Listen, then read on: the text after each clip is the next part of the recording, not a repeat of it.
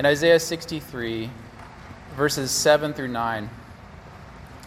And so, just a bit of context here in this passage, we find the beginning of Isaiah's prayer where he remembers the past mercies, the past mercies of God. He's considering the present state of Israel, which is backsliding, and he's looking forward to the future glory that the Lord will provide to Israel in their full redemption. And so, for we who are in Christ tonight, there's a glorious truth about our Savior, the Lord Jesus, as he's revealed by way of prophetic foreshadowing here. It's a word to Israel, and it's a word for us. It's a word for our instruction for us to rejoice in in the midst of afflictions and trials.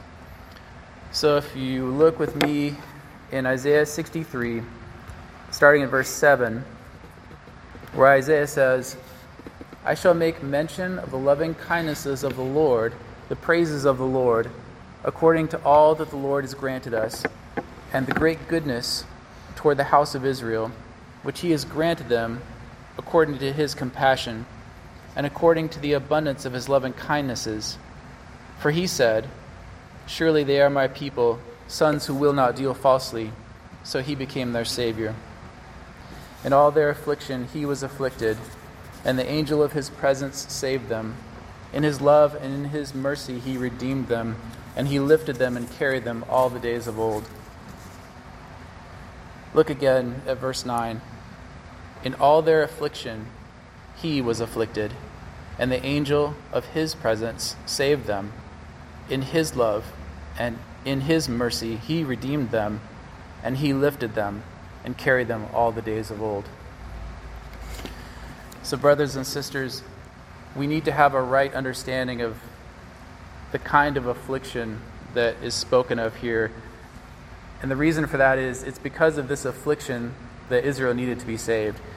And it's also the kind of affliction that, uh, so the children of Israel needed to be saved. It's the kind of affliction that all the, the children of Adam have have dealt with ever since the curse of sin came into the world.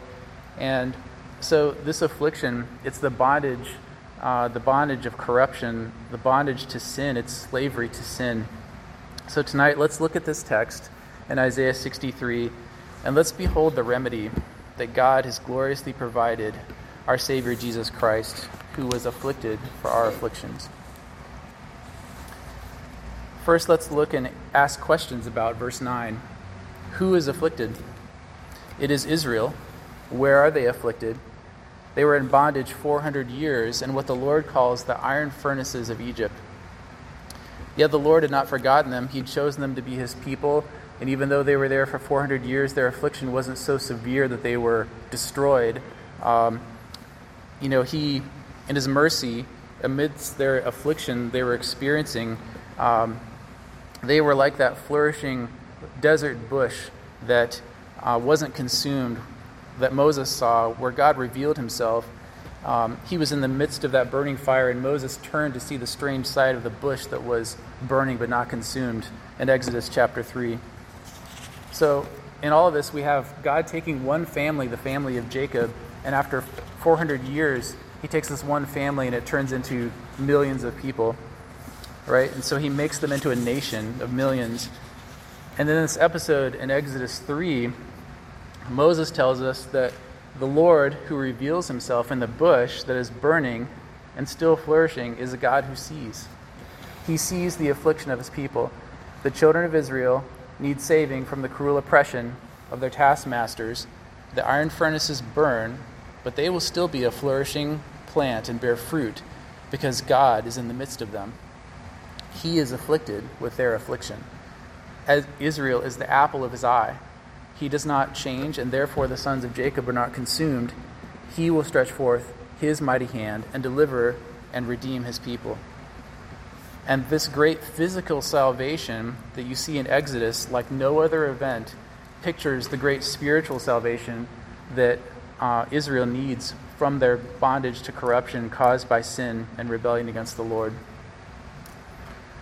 So now the text says, In all their affliction, he was afflicted. Who is this he?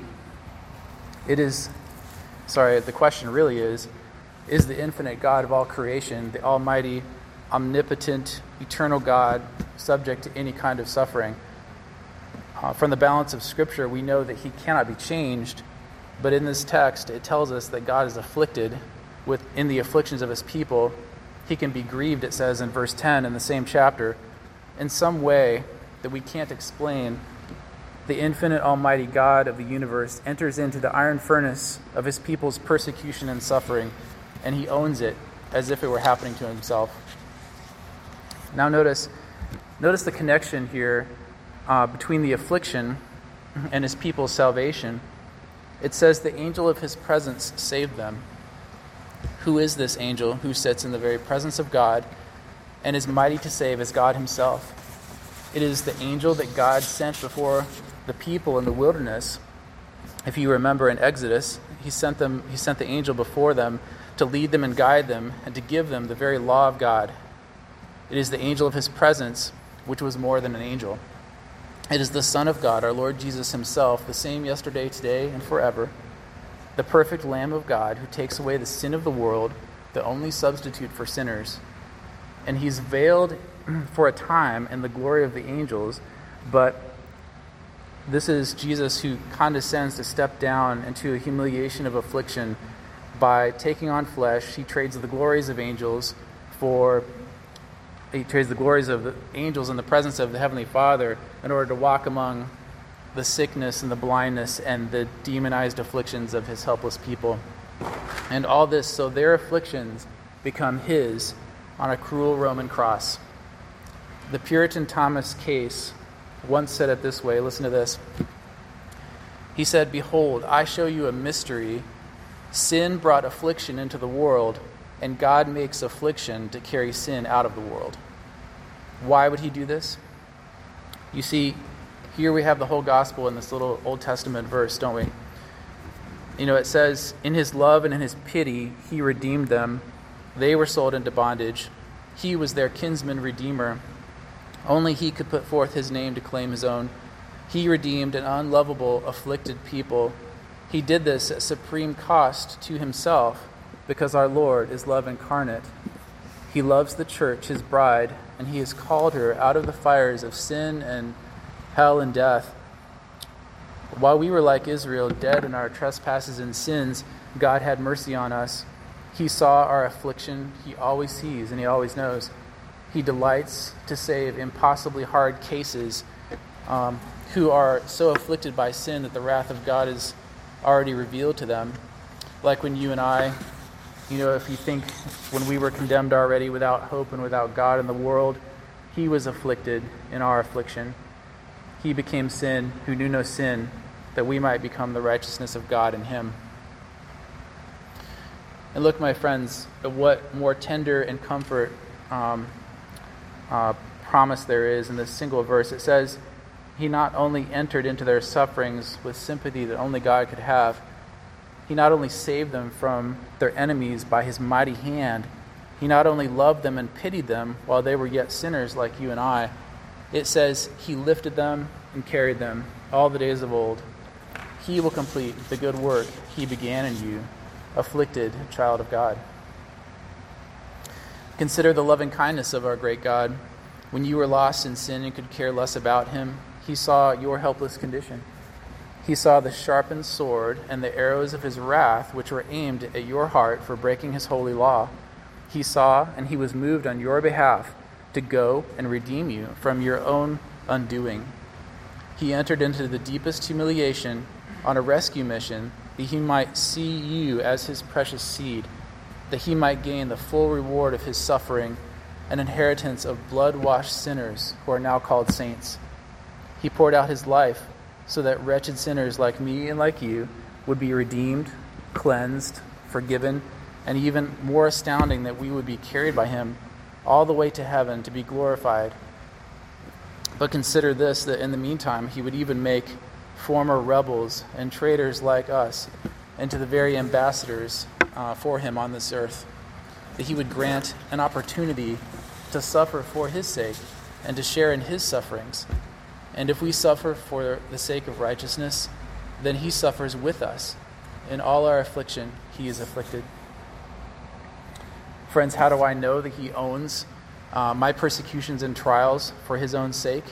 It's clear that when our Lord uh, Jesus met Saul on the road to Damascus in the book of Acts, if you remember, um, when he said, Saul, Saul, why are you persecuting me? You see, he didn't say, Why are you persecuting people who believe in me? He said, Why are you persecuting me? He took the stones that fell on Stephen's brow, and he felt the beatings of the saints and the humiliation of his children, who were given the right to be called the sons of God, even to them who believed on his name and who were called to suffer for his sake. How far does Jesus carry his people? All the days of old, all the days. He said, Lo, I am with you all the day until the end of the age. Friends, the devil is a liar, and he hates the precious promise of the scripture that we are looking at tonight. Do you know what he says to us when we're in the midst of affliction? He says, Surely God has abandoned you.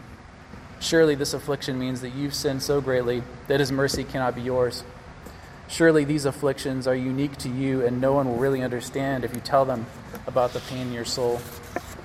Have you heard these lies before? You see, we need to memorize the promises of God because the devil says things that we remember too easily. The promises of God's word may be hard to remember, but see, God always rewards in the very end. Satan gives his reward on the front end. You see, it may feel good for a moment to indulge in some self pity. It may feel good for a season to try and worry your way out of a trial or affliction in your own self sufficient strength. But God would have you trust in the promise of His Word that He sees and knows what you're going through.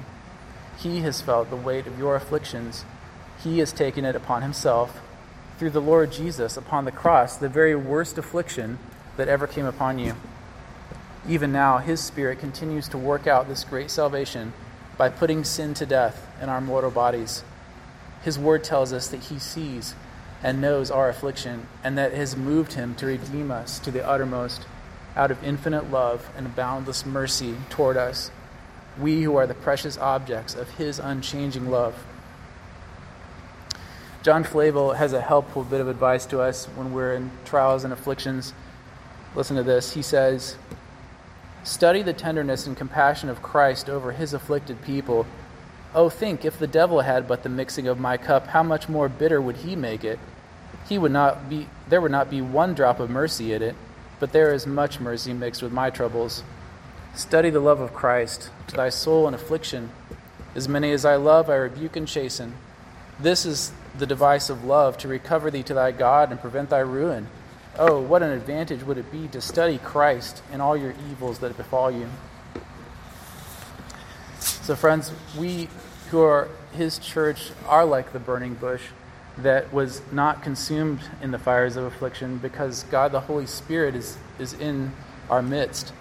This symbol of the burning bush has been a symbol throughout church history, and um, it's a glorious picture of our great Savior and how he was afflicted in all our afflictions.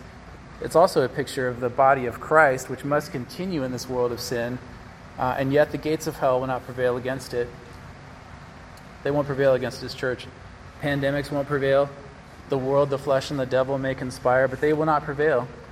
In all their afflictions, he was afflicted. Christ shall have the full reward of his suffering, and he will carry his people all the days until the end of the age. Amen. Let's pray.